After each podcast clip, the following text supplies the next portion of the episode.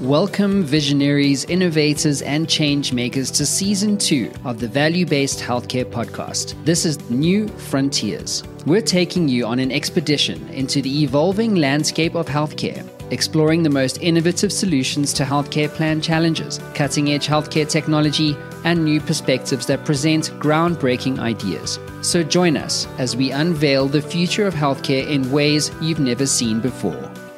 Welcome to the Value Based Healthcare Podcast. Joining us today, we have an innovator, a visionary leading a company that is exploring new frontiers in healthcare and cognitive development. Paolo Pirjanian is the founder and CEO of Embodied. Founded in 2016, Embodied is an industry leading robotics and AI company creating state of the art companion robots to revolutionize care and wellness by enhancing quality of life for individuals and their families. They developed Moxie, a revolutionary companion robot for children designed to help promote social, emotion, emotional, and cognitive development through play based learning and captivating content. I'm bring Paolo into our podcast today. Welcome to our podcast, Paolo. So great to be together again with you. Thank you, Jay. Likewise, I appreciate you inviting me to this been looking forward to it since our first conversation back in January. So um, let's get started. I have a few questions, uh, really about your background and your experience within healthcare. So first, how about a high-level story on your background, how you came to be leading a software and hardware company trying to support behavioral health? Well, uh, so I'm a PhD in AI and robotics, uh, graduated in Denmark, I moved to the US to work at NASA JPL, which was a childhood dream job to work for NASA on I worked on Mars rovers. Uh, shortly thereafter, I got sucked into entrepreneurship actually because of Idealab in Pasadena, which is one of the earliest incubators by Bill Gross, who has uh, created many companies. He wanted to start a robotics company, which sounded enticing, and I uh, joined him, founded a company that got acquired by iRobot. If you have a Roomba, I'm partially guilty of uh, the results of that, and uh, did that for about 10 years actually. We shipped like 20 million plus robots and that was exciting. Uh, but there was part of me that always wanted to help children. And uh, this is informed by my own childhood, which we don't need to get into today. but I really wanted to see if we can uh, take uh, the latest advancements in AI and create a compassionate, patient, and adorable uh, lifelong learning companion for children that's going to help them uh, develop their heart, their mind, and eventually also physically uh, help them with healthy living choices. Well, that's an amazing background, Paolo. Uh, and thanks for the, the quick intro and embodied. Maybe just to double click on that, could you give us the, uh, if you're talking to somebody new about embodied, can you share your elevator pitch? Yeah, we are basically building a uh, companion robot for children that's going to help them develop emotionally so a lot to do with mental health and learning skills that we, in layman terms, would refer to as EQ skills, emotional intelligence skills, uh, social skills, uh, emotional regulation, mindfulness, positive thinking, and all of the good things that are super important. Uh, we are teaching them social skills of how, how to handle social situations, for instance, if a child is dealing with bullying or some other challenging situation in their life, Moxie, our robot, can actually interact with them and help them understand how to manage this kind of situation. Uh, and there's also fun activities to keep the child engaged. So basically, it's uh, the most advanced AI that has compassion and empathy and has understanding of uh, mental health for children. Uh, well, I applaud what you're doing, uh, and certainly um, no easy task. and you mentioned AI. So can you uh, can you share a little bit of how you see robotics and AI transforming the healthcare landscape? Well, I th- actually, so the area that, of course, we are focused on, which is companionship, I believe is a game changer, uh, not only for children, uh, but throughout our life. I think there's going to be moments where you need some care. Um, as an example, when you start getting into retirement and aging, loneliness is a epidemic uh, that is extremely tough to deal with. Uh, there are many studies that have shown that loneliness leads to a lot of physical health issues and uh, mental health issues and uh, deterioration of health that leading to death. Uh, in the society we live in today unfortunately if uh, a elderly person in your family lives alone we do not have the time or may not even have the proximity to spend enough time with them and they are lonely. Um, and when you lose that human connection, I believe that you your uh, brain starts disconnecting from life and the desire to want to look forward to the next day. Unless an elderly is physically healthy, active, has hobbies and social connection, it gets really tough. So, uh, behavioral health uh, is also suffering from a massive shortage of uh, care providers. Uh, although Moxie was uh, released and launched for children, we get constantly getting inbound uh, requests from a lot of behavioral health organizations that are catering even the, to the elderly population. And their number one pressing issue is uh, shortage of staff. Uh, so on one hand, you may say it's uh, it's paradoxical to think we can create human connection that's so sensitive uh, with a AI and robots. On the other hand, what other choices do we have? The society is going to need AI to fill in in some of these areas. Uh, so I think mental health uh, and eventually even physical health uh, support will be su- supported by AI. So it's, it's a completely game changer. It's going to transform everything we, we know of today, I believe. Yeah. Yeah, look, I think social isolation in seniors is a real issue there are a no, number of companies out there that have models, uh, number number of them using um, college students to create companionship for seniors. Those are difficult to scale, and there's limitations on availability of individuals. So I think there is another amazing market uh, there for you as uh, as you gain and uh, enjoy the traction that you're seeking to have with with uh, adolescents. Um, so you're talking AI. AI, AI, everybody's talking AI, everyone's talking generative AI. So, how has gener- generative AI changed your view on what robotics are capable of, and specifically what you're capable of doing with Embodied? Yeah, uh, so I've been doing AI pretty much all of my career, uh, and even at Embodied, uh, when we were launching Moxie in 2001, we released Moxie uh, Moxie would probably not be as good as it is today without generative AI. For, for, for instance, one of the key areas where we use generative AI is actually having conversation. You can literally talk to Moxie about anything you want to talk about. Not specific topics. Like prior to generative AI, you had to have conversation trees, which are uh, very similar to what you experience when you call a uh, customer support line with a with an automated uh, answering service. Very limited. If you go outside of the script, it doesn't know what to do. With generative AI, it allows you to literally have conversation about any topic you want, and you can. These days now, with the uh, generative large language models getting better and better, you can go in as much depth as you want. And within the next uh, 12 months, uh, these uh, large language models are going to be uh, infinitely knowledgeable about any topic you want to have conversations about.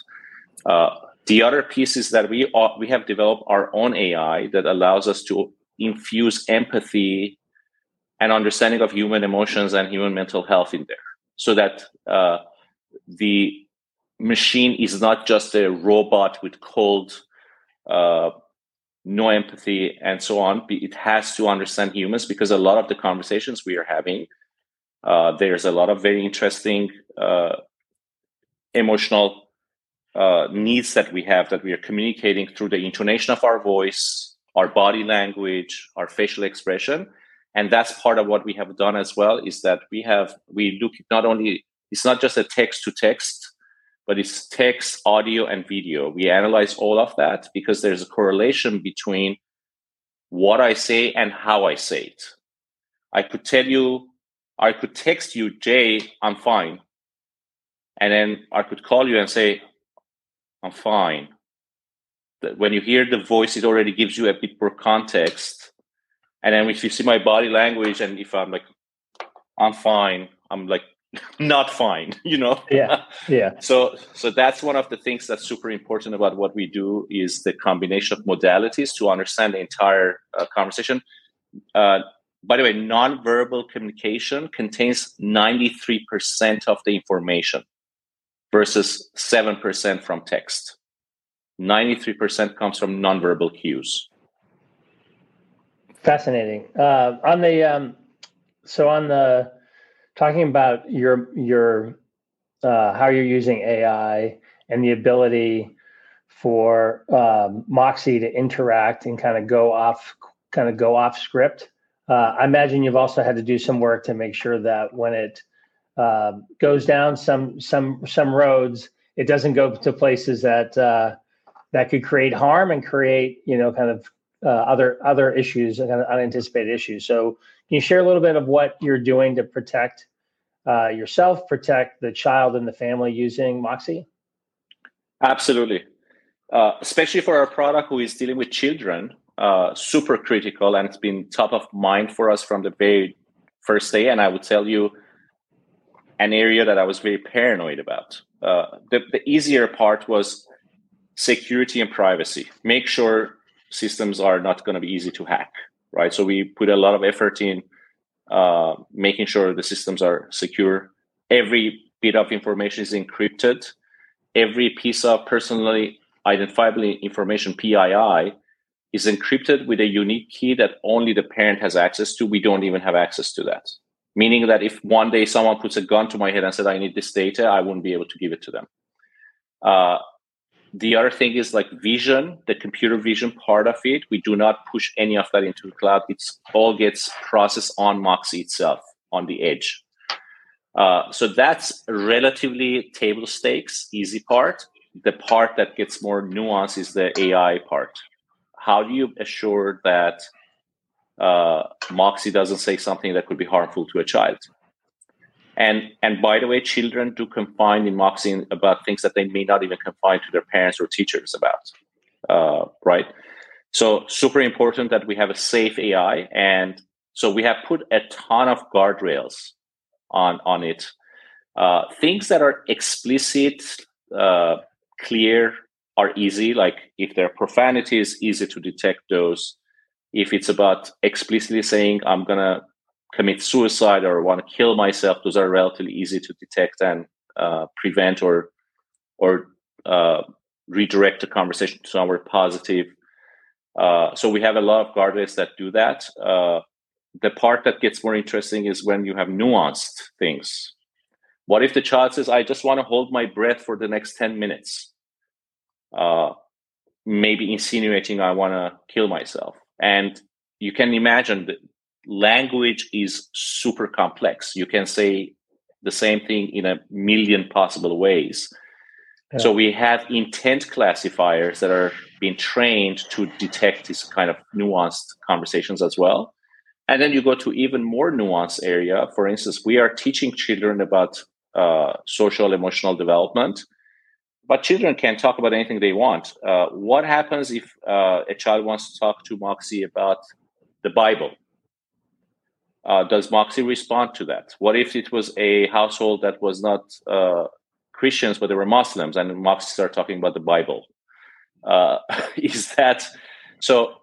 We even have solutions that are uh, sort of protecting the child's norms and values relative to, to their culture and and family family values. So uh, yeah, we have fortunately knock on wood until today we have not had a single incident of um, anything bad happening. That's good to hear. Um, Yeah, and amazing the amount of work that you've done to anticipate all the um, all the avenues. Um, I imagine um, as you seek to move ahead and sell to institutions and sell to perhaps to health plans that would make this available for their members, um, people want to talk about success and results. So, how do you think about success of Moxie and being able to communicate that um, to to people who may you know choose to engage with you on a larger scale? Uh, so we had we chose from uh, very early on that our first go-to market is actually going to be direct to consumer. So we are selling directly to parents. That's the majority of our sales. Uh, and the reason for that is twofold. One, uh, we can control that destiny a lot better uh, by going direct to consumers. Uh, secondly, because we know the regular regulatory path can be a very wa- long, winded path and can take a while. And we want to start generating revenues as well as refine the product. Uh, so being in the market for us was super important, and going direct to consumer was the shortcut. Having said that, yes, we do have ambitions on the long run to work with institutions. And the good news is that uh, we have so many inbound interests from hospitals, clinics, uh, behavioral health systems, schools, libraries, uh, after school care programs, violence intervention centers, you name it. And we are getting ready for that. For instance, one of the requirements in working with this, as you are, uh, I'm sure, intimately familiar with, is HIPAA compliance. So we have been going through the process of getting HIPAA compliance. We are this close to getting that. Uh, the other part is that there's other requirements, like when you're connecting to the uh, networking infra- infrastructure of a hospital, there are certain standards and scrutiny you have to go through for them to feel comfortable doing that, and so on. So we are sort of gradually uh, growing a muscle in that direction to be able to serve that market. The, the interest and the demand is absolutely there. We just got to be ready to be able to serve them. Helpful uh, and really good to hear you share that. Um, I want I want to kind of have I think one more question on AI. Um, and we see this a lot in our business as we seek to deploy AI to make clinicians, reviewers of uh, medical records more efficient. You know, there's a concern about displacement. Uh, so, what um, what what did you do to address concerns, or do, do you see concerns being surfaced from traditional caregivers that see Moxie you know, and um, other kind of let's call it social robots as a displacement of caregivers? Uh, no, that was uh, going into it when we were starting a company. I was really worried that that was going to be the stigma that people that we would have to overcome. I was I've been super positively surprised by the uh, uh open arm invitation for us to participate in all these uh, kind of environments. Uh, as an example, we work with University of Rochester Medical Center Pediatric Care. They came to us and they came with like t- list of ten different applications of where Moxie could be helpful. Uh, in from intake of patients uh, to holding the patient's hands while they're going through scary procedures like MRI scans are scary for children, and you gotta calm them down, say it's going to be okay, explain to them what the procedure looks like, and so on. And again, uh, the common thread here is uh, shortage of staff. So that we have nurses that are super busy. There is a shortage of them. They're running around, um, and uh, a lot of these um, things that are important to humans uh, are high touch things. Takes a lot of time so for a nurse to sit there for an hour to talk to a patient and get them mentally ready for going through a procedure is just not uh, tenable. Yeah. A hospital cannot afford to have a nurse spend an hour with a patient telling them about what the procedure is and it's going to be all good and your family is going to be here and all that. Uh, and that's where you can have AI, uh, empathetic AI, be closing that gap as an example which is yeah, a little uh, bit. Uh, I was gonna say it's a bit of a uh, oxymoron, right? Because humans we're good at human emotions and all these things, and we are saying we don't have time for that. We're gonna have AI feeling for it. yeah, Yeah, I mean it's a bit of an oxymoron, but um, I mean your point, your point's well documented around the shortage of nurses, a gap that is only widening. Um, maybe uh, uh, if if you don't mind, kind of sharing a little bit on the R and D side. So, what um, anything you can share on R and D projects currently kind of on deck at Embodied? Oh man, there is no shortage. I mean, we are innovating as much as we were innovating in day one of the company, and especially uh, when you're in a field that is moving at exponential speed. Um, if you do not innovate, you are just going to be left behind in the dust in a matter of no time. I mean, as we have seen, just to give a reference point, in 2021, when we launched Moxie, we launched it with a language model we developed that had 1 billion parameters in it, which sounded a lot back then. Uh, today, we have language models that have close to a trillion parameters in it. Right? I mean, that's how fast we are moving. Yeah. We are moving at a pace of about 200x on performance and about 10x on cost reduction. So combined 2000x in one year, right? And if we are not able to keep up with that, I don't think we are going to exist in a year or two from now. so we are innovating like crazy. That's sort of the pace of innovation. Um, and there's many areas, right? So one of the areas that's uh, super interesting for us and it provides tailwinds for us uh, is one of the things that uh, generative AI has unlocked is content, and content is king in Moxie because Moxie needs to be able to engage a child for the long run. So it has to have a variety of content uh, so that the child doesn't get bored, but also to to personalize or individualize the path for the child. So it doesn't not every child likes the same topics to talk about.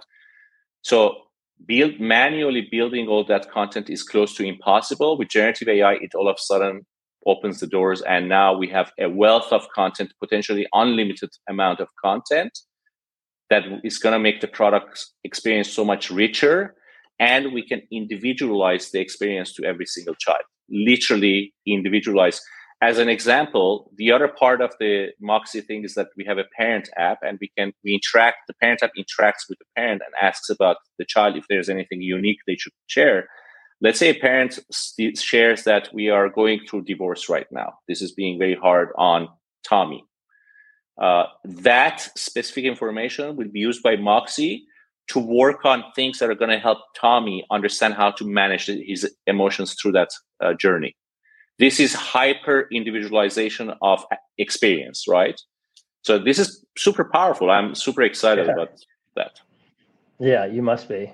I imagine um, the uh, the kind of the widespread adoption uh, of open ai is is is making generative ai something that that more individuals understand and are open to and uh, i would imagine that's accelerating adoption for you Yes, absolutely. Um, I mean, on one hand, it's, it it has two sides to it, right? It's uh, one side is uh, people are more scared of AI, uh, so there is huge level of skepticism. It's healthy to have skepticism. It's healthy to have discussions and understand these things. But on the other hand, it's also making it a lot more familiar. Interacting with AI is no longer uh, foreign to us. 100 million people downloaded uh, downloaded uh, chat gpt and are interacting with it right? Uh, so yeah, yeah. absolutely. Uh, maybe, maybe, on that point what, what do you see as the uh, key factors contributing to widespread adoption? Um, i really think it's it's mostly about human machine interface. Uh, as the interface of machines gets closer and closer to our interface, which is conversation, the easier it becomes to adopt it. Like we have the old example of the old VCRs clock on the old VCRs. Most homes you would go to, the clock was flashing because it was never set because you had to figure out how to set the clock. Yeah. Uh, that is an interface that's not very human, uh, natural to humans. Conversation and emotions and body language is what how we communicate, and the more machines can do that, the wider the adoption will become. So I think what happened with Chat GPT is that they created a text interface, which we are very familiar with, using language and it's using a medium. We message each other all the time on any different app, like from Slack to SMS, you name it. And that's made it just available and accessible to everyone that can type. Uh, and the next step is going to be voice and body language. This is what we are doing, right? We're building human machine interface that's completely natural. Uh, if, for instance, if you look at Moxie, the robot, Moxie only has one switch on it, and it's the power on and off. It has no other interface other than you. You are the interface. You talk to it, your body language, your intonation of voice, your eye contact, your nodding, and all these things is the interface to Moxie which makes a five year old be able to use it. I love it. I love it. Um, well, uh, Paulo, it's been a great conversation about embodied Moxie and how AI is allowing you to bring an amazing robot uh, to support adolescents dealing with some important um, behavioral and mental health. Um, so, as we look to wrap up, I got one final question for you. Um, you, your company, and all your employees focused on improving behavioral health in adolescents. Uh, perhaps you can share how do you focus on your own mental health? Yeah, that's a, a tough question. And the honest answer is I'm not very good at it myself. I, have become a lot more mindful of that uh, since I started Embodied. I'm definitely a lot better at it in this company than my previous company. But uh, Jay, as I'm sure you know, uh, the life of an entrepreneur is not as uh, as rosy as it's usually glorified to be, right? I mean, and and mental health and anxiety and all these things are very real things on a everyday basis for for us. For us, we are, uh, you know, every startup uh, for a long time is going to be uh, on the verge of failure or massive success, and we leave that that's a reality to us every day and it can be mentally super challenging. So for me uh, first of all my family and spending time with friends is super important. Traveling is super important. Again time is limited for that but uh, when whenever time allows and working out uh, i'm unfortunately not as disciplined as i should be but i try my best uh, and by the way, I, I do honestly go into some very deep, dark places mentally sometimes when uh, when th- the headwinds are there and uh, you're like, damn, yet another major obstacle and so on. I mean, like, I, I always tell my team every year, expect there's going to be a completely unanticipated, major life threatening challenge that will happen to us every year. It's been my entrepreneurial journey every the last 20 years. Yeah. Every year there's going to be a major threat it seems like this year's was SVB. We had all of our money in SVB, and uh, there was four or five days where we were like, okay, uh, we lost all our, our money, but fortunately didn't. Um, so we don't do this uh, for the fun of it.